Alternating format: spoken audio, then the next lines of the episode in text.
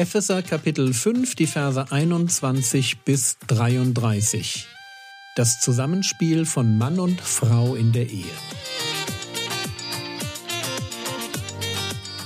Ich bin beschäftigt und deshalb bekommt ihr von mir ein Schmankerl. Ein Vortrag über die Komplementarität von Mann und Frau, den ich sehr ähnlich dieses Jahr auch auf der Sommerbibelschule gehalten habe. Eigentlich bin ich ein ganz normaler. So werdet ihr auch nachher merken, ja, ich werde mein Steak mit genauso viel Genuss essen wie ihr. Bin ganz, also ich glaube, dass, werden wir auch heute sehen in dem Text, ist es viel wichtiger, welche Frau hinter mir steht. Ja?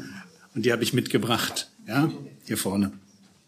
Okay, ich weiß nicht, ob ich noch mehr sagen muss. Ich finde es immer ein bisschen albern, sich so in den Mittelpunkt zu stellen. Hm, was will ich mit euch machen?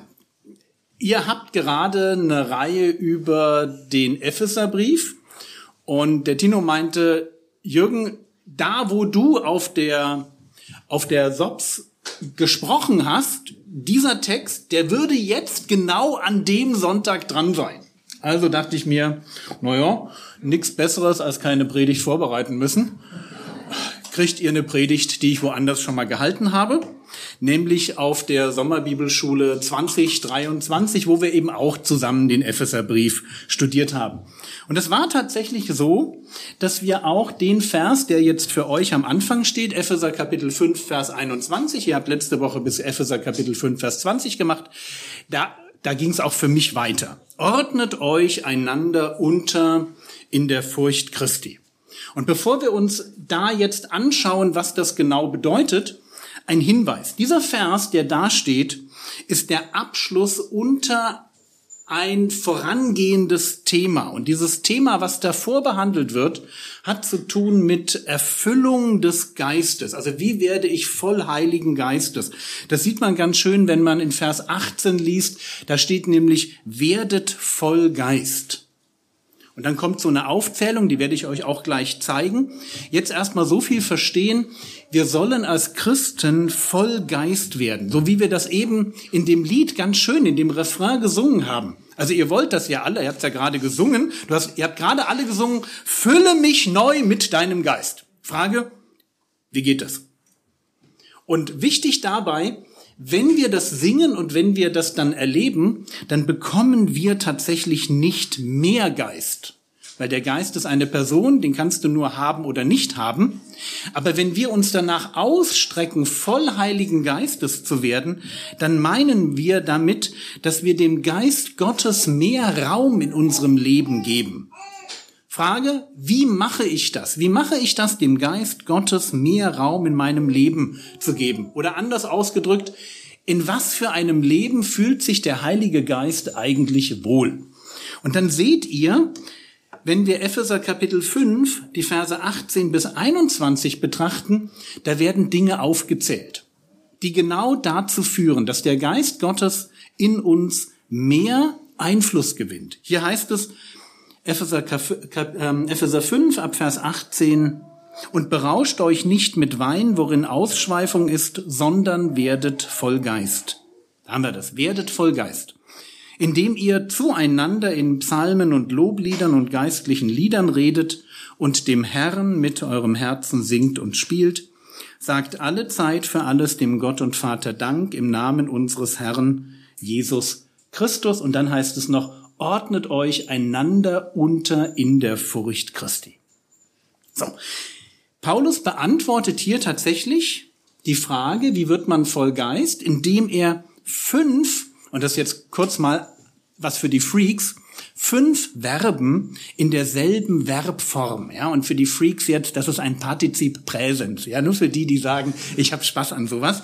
Aber fünfmal die gleiche Verbform, fünf Partizipien und er ordnet sie so an, dass wir verstehen, wie ein Leben aussieht, in dem sich Gottes Geist so richtig frei entfalten kann. Also bitte versteht das, die Verse 18 bis 21 sind eine literarische Einheit, die gehören zusammen.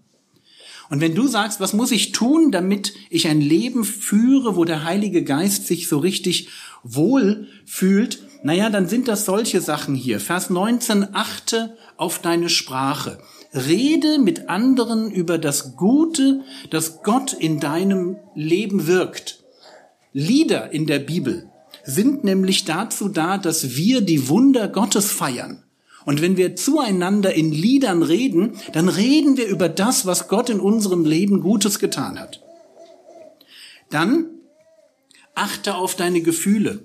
Also nimm dir Zeit, Gott, seine Art, sein Wesen immer wieder in deinem Herzen zu feiern. Vers 20, achte auf deinen Glauben. Und Glauben kommt tatsächlich nirgends deutlicher, stärker zum Ausdruck als in den Momenten, wo ich für etwas danke, wo ich eigentlich gar nicht verstehe, warum Gott mir das zumutet. Alle Zeit für alles zu danken. Das ist ein Ausdruck von Glauben. Und dann Vers 21, achte auf deinen Gehorsam. Und Gehorsam, wenn wir ihn mal ganz praktisch runterbrechen, Gehorsam hat damit zu tun, dass ich dort, wo Gott mich hinstellt, wo er mir eine Rolle, eine Aufgabe gibt, wo ich dann gerne sage, ja, das mache ich. Das übernehme ich gerne, da, bin ich gerne dabei. Frage, wo fühlt sich der Heilige Geist wohl? Antwort, in einem Leben, das gut von Gott spricht, das Gott fröhlich feiert, das Gott vertraut und Gott gerne so dient, wie der sich das wünscht. So, und aus diesem Gedanken kommt jetzt dieser Vers 21, ordnet euch einander unter in der Furcht Christi. Jetzt ein wichtiger Hinweis. Ordnet euch einander unter. Ich kann nicht in ein und derselben Beziehung, das ist rein sprachlich nicht möglich, zwei Personen, die in einer Beziehung sind, können sich nicht gleichzeitig gegenseitig unterordnen. Okay, das funktioniert nicht. Unterordnung beschreibt immer ein oben und ein unten. Also ich kann in einer Beziehung entweder oben sein oder unten. So, was bedeutet dann, dass wir uns einander unterordnen sollen?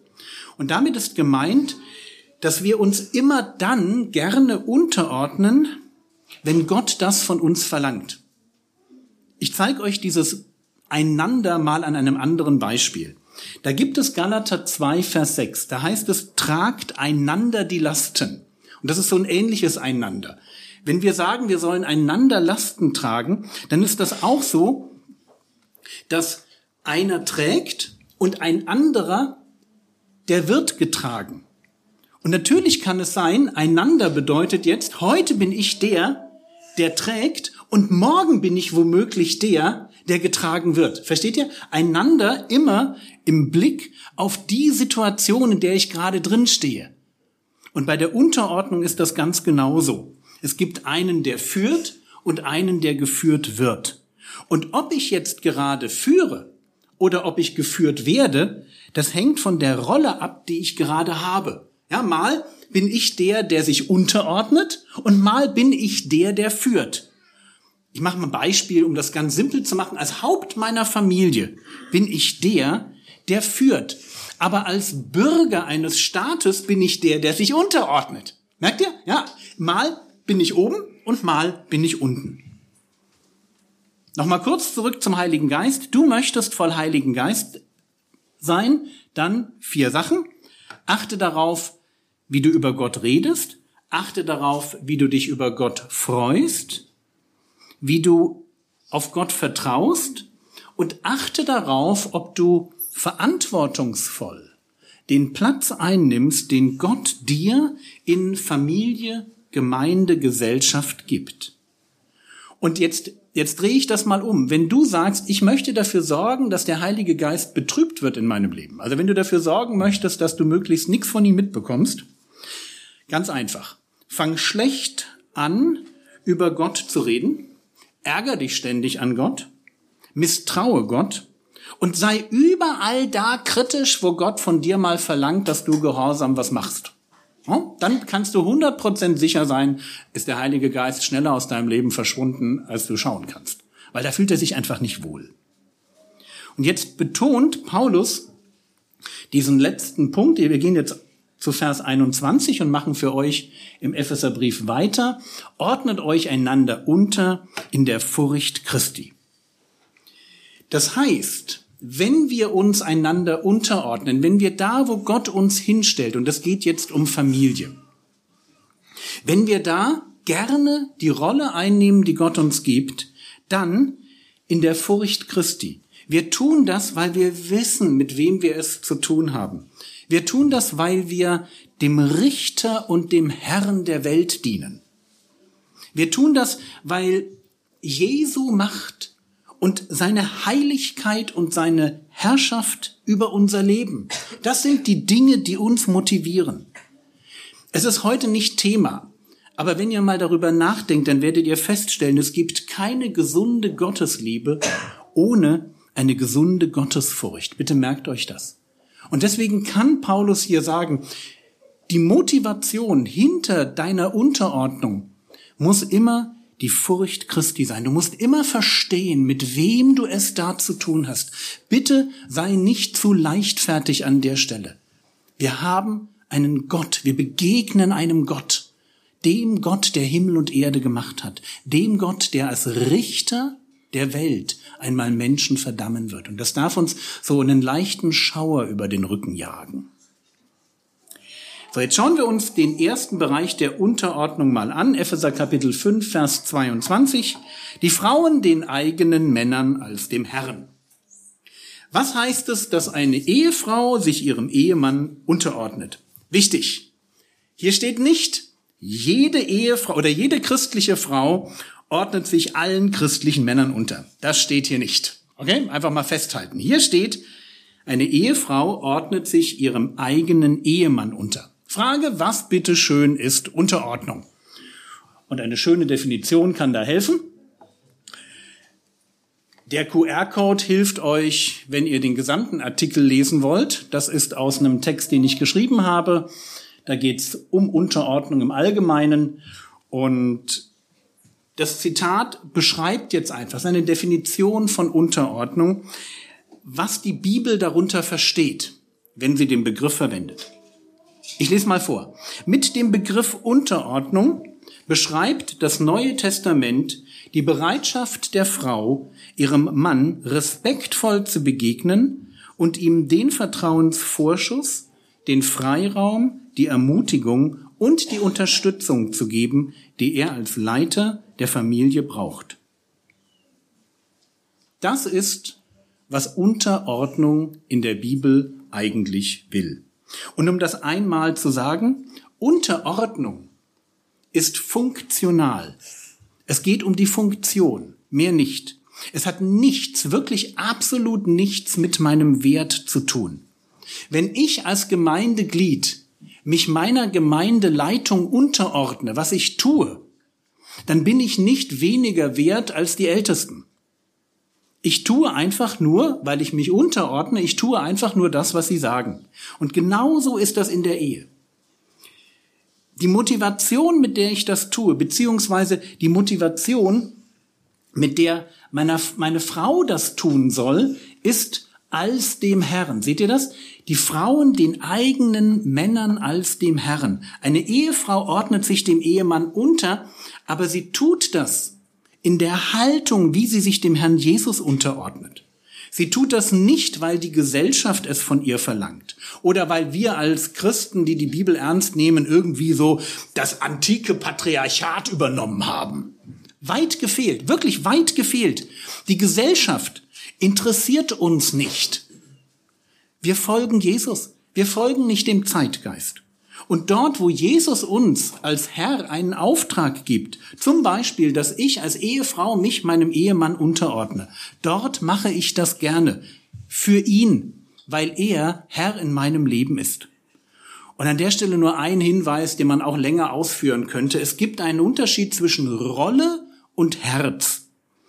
Ich kann als Ehefrau die Rolle der braven Hausfrau spielen, die sich vermeintlich ihrem Ehemann unterordnet und heimlich in meinem Herzen dagegen aufbegehren, dass Gott mich dazu verdonnert hat, das zu tun, was der Typ will. Und deswegen bitte achtet aufs Herz, ihr lieben Schwestern, wenn es um dieses Thema geht. Gott hasst nicht nur Ungehorsam, sondern Gott hasst auch Heuchelei. Frage, warum soll sich eine Frau unterordnen? Ihrem Mann. Vers 23. Denn der Mann ist das Haupt der Frau. wie auch der Christus das Haupt der Gemeinde ist. Er als der Retter des Leibes. Das ist die Begründung. Der Mann ist das Haupt der Frau. Und aktuell wird ganz, ganz viel, weil das wird gerade nicht so gemocht, muss man fairerweise sagen. Das ist nicht so ein populärer Satz in der, in der Christenheit gerade. Es wird viel darüber geschrieben, ob dieses Wort, was hier steht, Haupt, ja, Haupt der Frau, das ist ja ein Bild. Da wird der Begriff, der Begriff Kopf quasi bildhaft verwendet. Das Wort, was da steht, ist Kephale. Es wird viel darüber geschrieben, ob dieser Begriff etwas mit Herrschaft zu tun hat. Und ich darf euch als Bibellehrer sagen, ja, das hat er. Der Begriff beschreibt Herrschaft. Vor allem witzigerweise, wenn man es irgendwie zeigen wollen würde, vor allem im Epheserbrief. Und das wisst ihr schon, wenn ihr den Epheserbrief studiert habt, weil ihr kennt Epheser 1, Vers 22. In Epheser 1, Vers 22 wird der Begriff Haupt schon mal benutzt, nur in dem Fall für Jesus. Jesus ist ja auch Haupt, er ist ja auch jemand, der etwas beherrscht. Ich lese mal den Vers. Und alles hat er seinen Füßen unterworfen und ihn als Haupt über alles der Gemeinde gegeben. Merkt ihr das? Jesus ist Haupt, also Kopf, bildhaft verwendet. Er ist Haupt über alles, nachdem ihm alles unterworfen wurde. Haupt hat also ganz viel, ganz viel mit Herrschaft zu tun. Jemand, der Haupt ist, das ist so jemand, den würden wir im Deutschen als Oberhaupt bezeichnen oder als Anführer. Das Haupt, und das sieht man hier ganz schön bei dem Herrn Jesus, herrscht. So einfach ist es. Jesus ist Haupt über alles. Warum? Weil ihm alles unterworfen wurde. Das heißt, hier an der Stelle wird deutlich, mehr Herrschaft geht eigentlich nicht. Und auf dieselbe Weise, wie Jesus als dem, dem alles unterworfen wurde, Haupt ist und als Haupt über alles der Gemeinde gegeben wurde, genau so bin ich Haupt meiner Familie. Deswegen, denn der Mann ist das Haupt der Frau, wie auch der Christus das Haupt der Gemeinde ist. Was heißt das jetzt, dass ich Haupt meiner Familie bin? Ganz einfach. Es heißt, ich bin der Clanchef. Ich bin der Anführer. Ich bin der Boss. Ich bin der Berserker, an dem du vorbei musst, wenn du meiner Familie schaden willst. Und wenn dir dieser Wikinger ein bisschen zu grob ist, weil du denkst, Jürgen, du bist doch der Frosch, einverstanden. Anderes Bild, dasselbe Prinzip, ich bin das Haupt und ich bin gefährlich. Ich habe euch da eine interessante Geschichte mitgebracht. Das hier ist Jack Reynolds, ein verurteilter Sexualstraftäter, der Kinder missbraucht hat. Hier in einem Interview auf YouTube. Und auf die Frage, wonach er die Kinder ausgesucht hat, die dann von ihm missbraucht wurden, war seine Antwort ganz, ganz spannend. Er sagt, Zitat, ich habe mir zuerst den Vater angeschaut. Wenn ich der Meinung war, er ist eine Bedrohung, dann habe ich mich dem Kind nicht genähert. Lass mich dir eines sagen. Ich bin als Haupt meiner Familie diese Bedrohung. Und das bedeutet es, von der Bibel her Haupt zu sein. Ich bin das Haupt meiner Familie, wie auch der Christus das Haupt der Gemeinde ist. Er als, das, als der Retter des Leibes wie Jesus alles tut, um seine Gemeinde zu retten, um sie zu beschützen, um ihr ewiges Leben zu geben. Weil er das Haupt ist, so werde ich alles tun, um meine Familie zu beschützen. Beziehungsweise meine Kids sind aus dem Haus. Ich werde alles da tun, dafür tun, dass meine Ehe gelingt.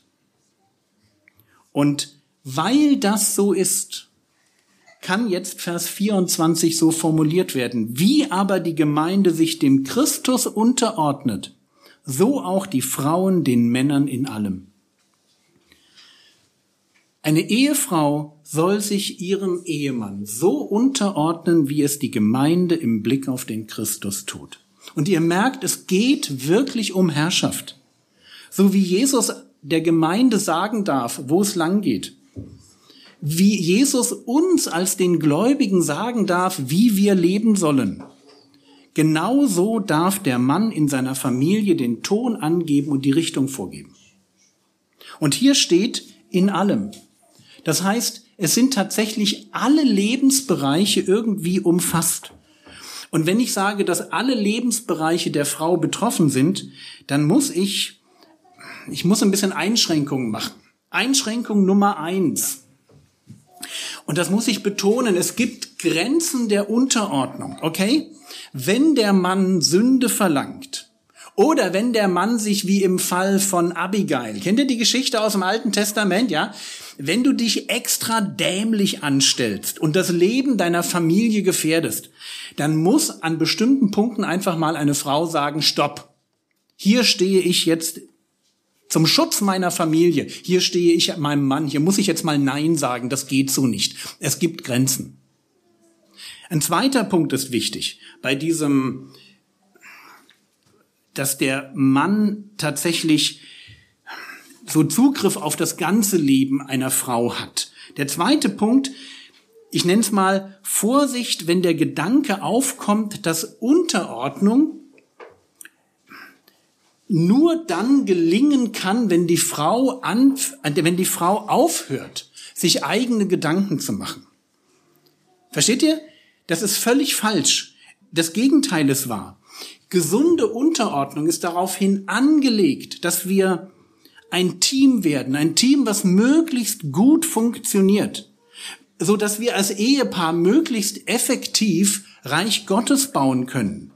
Und deswegen braucht, wenn du ein starkes Haupt sein möchtest, ein starker Anführer deiner Familie, dann brauchst du eine starke Gehilfin an deiner Seite. Eine, die mit ihrer Selbstständigkeit und mit ihrem Organisationstalent und mit ihrer Klugheit dich unterstützt. Wisst ihr, es sind die Männchen, es sind die, die Schwächlinge, die ihre Ehefrauen dumm halten. Ich habe dafür wirklich nur Verachtung übrig, weil echte Männer wollen Kämpferinnen an ihrer Seite. Echte Männer sorgen dafür, dass die Frau, die sie geheiratet haben, dass die ihr Potenzial voll ausschöpft. Ein, ein Mann, der sich so ein Mäuschen wünscht, was er irgendwie beherrschen kann, der sollte nicht heiraten. So einfach ist das. Warum? Weil echte Kerle, die wollen so einen Sprüche 31 Weib an ihrer Seite haben, mit der sie die Welt erobern können. Versteht ihr? Darum geht es. Und wenn du denkst, ich kann jetzt meine Frau so unter, vergiss es. Da wird nichts unterdrückt. Aber auch ein dritter Punkt noch dazu. Die Unterordnung meiner Frau hängt nicht davon ab, dass ich sie so liebe, wie Christus die Gemeinde liebt. Okay? Unterordnung ist keine Belohnung. Im Sinne von, ich, ich ordne mich dann unter, wenn die Performance bei meinem Mann stimmt. Nee. Der Mann muss nicht erst alles richtig machen, bevor die Frau anfängt, sich unterzuordnen. Auch wenn das Gesamtpaket Ehe natürlich nicht funktioniert, wenn Männer nicht ihren Teil richtig machen. Und jetzt schauen wir uns an, was muss denn jetzt der Mann machen? Wir haben jetzt die ganze Zeit über die Frau gesprochen. Und jetzt, jetzt, jetzt, jetzt schwenken wir mal kurz zum Mann rüber. Vers 25. Ihr Männer liebt eure Frauen. Okay. Wie auch der Christus die Gemeinde geliebt und sich selbst für sie hingegeben hat. Und ich finde den Vers so genial, so herausfordernd und so, so absolut, ich weiß gar nicht, wie ich das sagen soll. Es gibt wenig Familienregeln des Neuen Testaments, die einfach die Erwartungen ihrer Zeit so wenig bedienen wie der Vers. Ihr müsst euch das vorstellen. Nirgendwo in der Bibel fordert Gott den Ehemann auf, über seine Frau zu herrschen. Ist witzig, oder? Also eben noch ordnet euch unter, ordnet euch unter, ordnet euch unter. Jetzt kommt der Mann und wir würden doch den Satz erwarten wie, ihr Männer herrscht über eure Frauen. Sowas in der Richtung. Das ist doch das Gegenstück zur Unterordnung, oder? Falsch. Nirgendwo gibt es so einen Bibelvers. Als Ehemann bin ich Haupt. Aber der Auftrag, den Gott mir gibt, lautet, stirb für deine Frau und deine Familie. Halt so wie der Christus.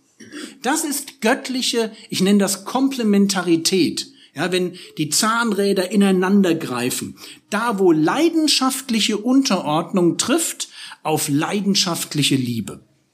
Und das Vorbild für die Ehemänner, das Vorbild ist die Liebe Christi. Das Vorbild ist Hingabe. Jesus ist für seine Braut gestorben. Und wir Ehemänner sollen das auch tun. In einer geistlichen Ehe geht es dem Ehemann um das Wohlergehen seiner Ehefrau. Und dafür, für dieses Wohlergehen ist er bereit, die größten Opfer zu bringen. Okay? Dafür opfert er auch seine Karriere. Dafür opfert er Zeit. Dafür opfert er alles, was nötig ist. Warum? Ja, weil Jesus es genauso getan hat. Und das ist dann auch der Grund dafür, warum christliche Ehemänner, wenn sie geistlich sind, nie zu Tyrannen werden können. Und das, obwohl sie Haupt sind. Also ich streiche das mit dem Berserker nicht durch. Ich bin der Chef. Aber gleichzeitig, wenn ich Chef bin und wenn ich sage, ich will Haupt sein, heißt das, dass mein ganzes Denken, mein ganzes Leben sich dreht um die Fürsorge, um Hingabe an meine Frau, um Vergebung, dass ich das Potenzial meiner Frau entfalte. Ich mache es genau so, wie ich das bei Jesus sehe. Und das ist dann der Grund dafür, warum ich persönlich einmal in der Woche, wenn ich meinen Fastentag habe und wenn ich meine Top 12 Gebetsanliegen durchbete, da ist ganz oben zweites Anliegen die Frage, Vater im Himmel, wie kann ich meine Frau mehr lieben? Wie kann ich ihr mehr dienen? Wie kann ich sie mehr fördern? Und wie kann ich ihr noch mehr Gutes tun? Ich denke jede Woche darüber nach. Warum? Weil es mein Job ist. Weil Gott mir diesen Job gegeben hat. Sie zu lieben, wie er selber die Gemeinde geliebt hat und immer noch liebt. Und mir, wenn ich das bete, ist meine Frau wichtig, weil ich sehe, mit welchem Engagement Jesus an der Gemeinde hängt. Hier, die Verse 26 und 27. Um sie, das ist die Gemeinde, zu heiligen, sie reinigend durch das Wasserbad im Wort, damit er die Gemeinde sich selbst verherrlicht darstellte, die nicht Flecken oder Runzel oder etwas dergleichen hat, sondern dass sie heilig und tadellos ist. Jesus ist voll um Gemeinde bemüht. Er hängt sich voll rein und er will, dass sie heilig und tadellos ist. Dafür ist er gestorben. Dafür, dass nichts fehlt. Vers 28. So sind auch die Männer schuldig, ihre Frauen zu lieben wie ihre eigenen Leiber. Wer seine Frau liebt, liebt sich selbst. Auf den ersten Blick wirkt der Satz ein bisschen komisch. Schuldig, ihre Frauen zu lieben wie ihre eigenen Leiber. Hm. Aber dann wird klar, wenn man ein bisschen drüber nachdenkt, worum es hier geht. Paulus ist ja immer noch von seinem Denken her bei Christus und der Gemeinde. Und so wie die Gemeinde als Leib Christi, ja, wie der Christus im übertragenen Sinn sich selber liebt, seinen Leib liebt, wenn er sich um die Gemeinde, um die Verherrlichung der Gemeinde kümmert, so ist das auch in der Ehe. In der Ehe werden Mann und Frau ein Fleisch. Sie werden eine Einheit. Und wir müssen das als Ehemänner gut verstehen. Es geht nicht darum, eine andere Person, in dem Fall meine Ehefrau, so zu lieben, wie ich mich selbst liebe. Das ist nicht, was hier steht, sondern es geht darum, mich selbst zu lieben und zu begreifen, dass meine Frau zu mir gehört. Dass wenn ich mich lieben will, ich immer die Einheit lieben muss, zu der auch meine Frau gehört. Wer seine Frau liebt, liebt sich selbst. Und dann wird es an der Stelle ganz, ganz praktisch, Vers 29, denn niemand hat jemals sein eigenes Fleisch gehasst, sondern er nährt und pflegt es, wie auch der Christus die Gemeinde. Ich glaube, das Argument ist ganz easy, oder? Jeder nimmt die Bedürfnisse des eigenen Körpers ernst. Da muss ich euch nix sagen. Und das fängt bei mir am Morgen an, ja, wenn ich als erstes Mal so aufs Klo gehe. Dann koche ich mir einen Kaffee und dann putze ich meine Brille. Und wisst ihr was? Das mache ich alles für mich. Das ist nur für mich. Ich weiß ganz genau, was ich brauche. Ich weiß ganz genau, was es heißt, mein Fleisch zu lieben. Und so wie man ganz, wie man die Bedürfnisse des eigenen Körpers ernst nimmt, so soll ich ganz, ganz, ganz selbstverständlich die Bedürfnisse meiner Ehefrau als das betrachten, was sie sind. Es sind meine Bedürfnisse. Ich soll sie, heißt es, nähren und pflegen. Und wenn ihr ein schönes Bild braucht, ihr lieben Ehemänner, meine Frau ist mein Blumengarten. Okay? Die braucht einfach Dünger, die braucht Fürsorge, die, die soll blühen. Und deswegen überlege ich mir als Ehemann, was meine Frau braucht. Ich überlege mir, wie kann ich sie fördern. Und ich tue es, weil ich sehe, dass der Herr Jesus das im Blick auf die Gemeinde genau so macht. So wie der Christus sich um seinen Leib kümmert, um die Gemeinde, so soll ich mich um meine Frau kümmern. Vers 30, denn wir sind Glieder seines Leibes. So wie man als Teil von Gemeinde erleben kann, dass sich Jesus um einen kümmert, ist das toll? Du kannst erleben, wie Gott sich um dich kümmert. Genauso mit derselben Hingabe und Liebe sollen wir uns um unsere Ehefrauen kümmern. Ein Tipp an euch Ehemänner. Ein Tipp, der mir hilft, zu verstehen, wie sehr Jesus sich in mein Leben investiert. Schreibt euch doch mal Woche für Woche auf, Immer am Montag mache ich das, womit in der vergangenen Woche Gott mich beschenkt hat. Was da an geistlichen Einsichten da war, an Vergebung, an Gebetserhörungen, an Bewahrung, so kleine Goodies, die man so geschenkt bekommt, ja, wo, wo ich meine Sorgen abgegeben habe. Schreibt euch mal auf, mit was Gott euch beschenkt. Und dann, wenn ihr das tut, und eine Idee davon bekommt, wie sehr Woche für Woche Gott sich um dein Leben kümmert, dann geh hin und mit derselben Hingabe kümmerst du dich um deine Frau. Vers 31. Deswegen wird ein Mensch Vater und Mutter verlassen und seiner Frau anhängen und die zwei werden ein Fleisch sein. Dieses Geheimnis ist groß, ich aber deute es auf Christus und die Gemeinde. Ich fange mal mit diesem Begriff Geheimnis an.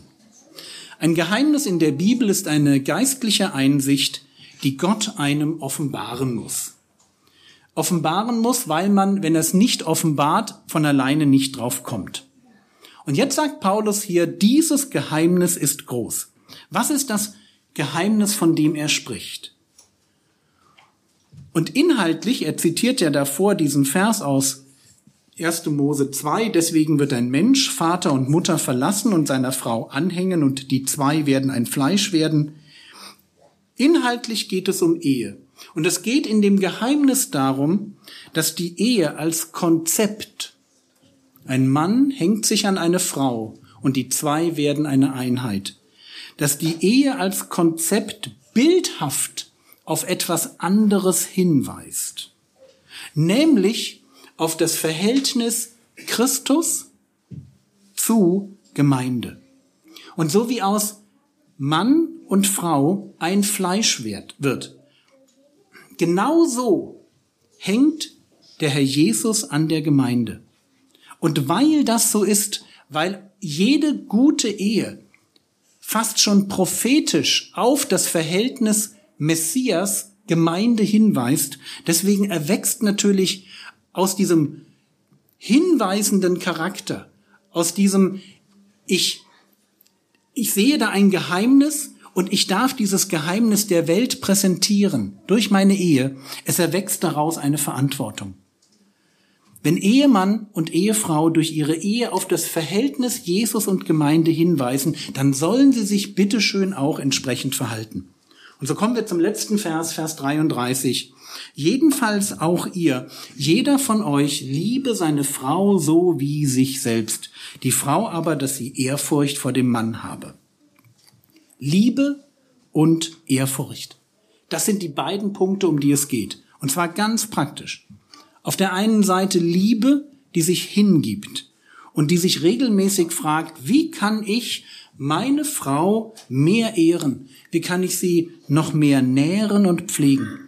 Und im Blick auf den Mann ist Passivität einfach Gift und übrigens auch Sünde. Und lasst mich das ganz deutlich formulieren. Einen guten Ehemann erkenne ich daran, dass seine Frau an seiner Seite geistlich und charakterlich aufblüht. So einfach ist das. Ein guter Ehemann führt, ja, das tut er. Er ist das Haupt seiner Familie. Er ist Vorbild, er ist Beschützer, er ist Beter, er ist Entscheider und er tut das alles. Warum? Naja, er tut das, weil er selber ein Haupt über sich hat. Auch er muss sich unterordnen. Erinnert euch an dieses, ordnet euch einander unter. Hier wird jetzt die Ehefrau in den Mittelpunkt geschoben. Aber ich könnte ja genauso gut auch die Frage mal stellen, welchem Haupt muss ich mich denn als Mann unterordnen? Gibt es da auch jemanden, der mir was sagen darf? Und dann lande ich bei dem Vers 1. Korinther Kapitel 11, Vers 3. Ich will aber, dass ihr wisst, dass der Christus das Haupt eines jeden Mannes ist. Da habt ihr es.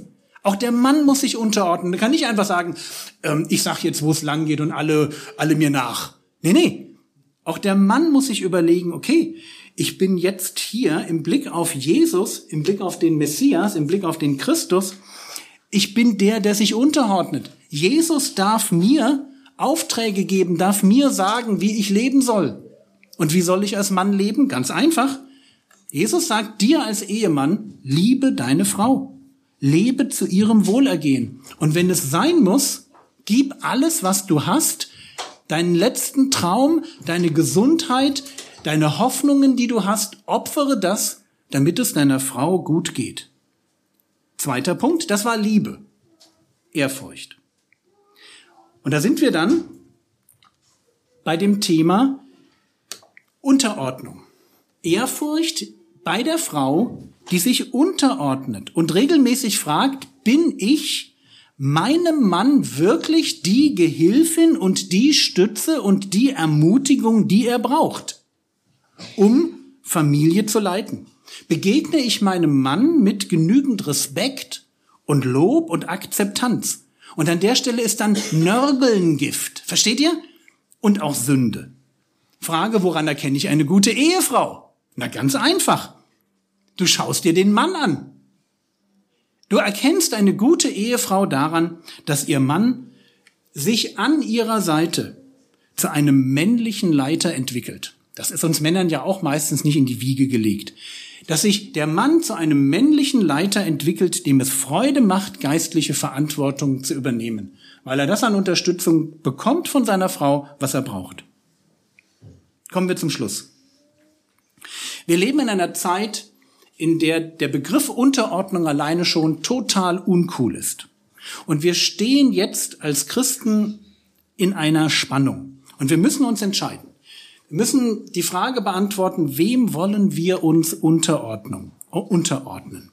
Wer gibt in unserer Ehe den Ton an? Ist das der Herr Jesus? Das wäre Epheser 5. Oder ist es unser zumeist hochmütiges Fleisch? Also die Begierden, die in uns drinstecken, ist er ein alles gleichmachender Zeitgeist oder ist es vielleicht unsere Angst vor Veränderung? Das ist die Frage, die wir klären müssen. Wem wollen wir vertrauen? Und dann müssen Ehefrauen sich fragen, wie kann ich das machen? Mich so unterordnen, dass mein Mann sich als Leiter respektiert und akzeptiert fühlt. Das ist eine wichtige Frage. Wie kann ich das machen, dass mein Mann sich respektiert und akzeptiert fühlt? Und dann müssen die Ehemänner sich fragen, wie kann ich das machen, so leiten, dass meine Frau sich geliebt, geehrt und umsorgt fühlt? Und das sind keine, wirklich keine einfachen Fragen. Vor allem dann, wenn wir aus Familien stammen, in denen Dinge wie Machtmissbrauch, Passivität, Nörgelei, vielleicht sogar Gewalt völlig normal waren, dann kann es Mut erfordern, sich unterzuordnen oder Mut erfordern, Verantwortung zu übernehmen. Aber es lohnt sich. Und wisst ihr, warum es sich lohnt? Und jetzt komme ich nochmal zum Anfang meiner Predigt zurück. Was habe ich am Anfang gesagt? Paulus beginnt mit der Frage, wie kann ich voll Heiligen Geistes werden? Wie sieht ein Leben aus, in dem sich der Heilige Geist so ganz ungehindert entfalten kann? Wo er mir das an Impulsen geben kann, was er mir geben möchte. Stichwort Wandel im Geist. Antwort, da, wo ich mich unterordne. Frage, warum fühlt sich der Heilige Geist dann in einer Ehe besonders wohl, wenn das so funktioniert, wie Paulus das hier schreibt? Antwort, weil der Heilige Geist, ich sag mal, ein Febel für eine Sache hat. Der Heilige Geist hat den Wunsch, dass der Herr Jesus groß rauskommt. Das ist sein Ziel. Und dieses Ziel erreicht er mit jeder Ehe, in der Unterordnung normal ist und sich in Form von Liebe und Respekt zeigt. Er erreicht es, weil so eine Ehe hinweist auf Jesus, hinweist auf den Messias und seine Liebe zu seiner Braut, der Gemeinde. Amen. Das war's für heute. Der Herr segne dich, erfahre seine Gnade und lebe in seinem Frieden. Amen.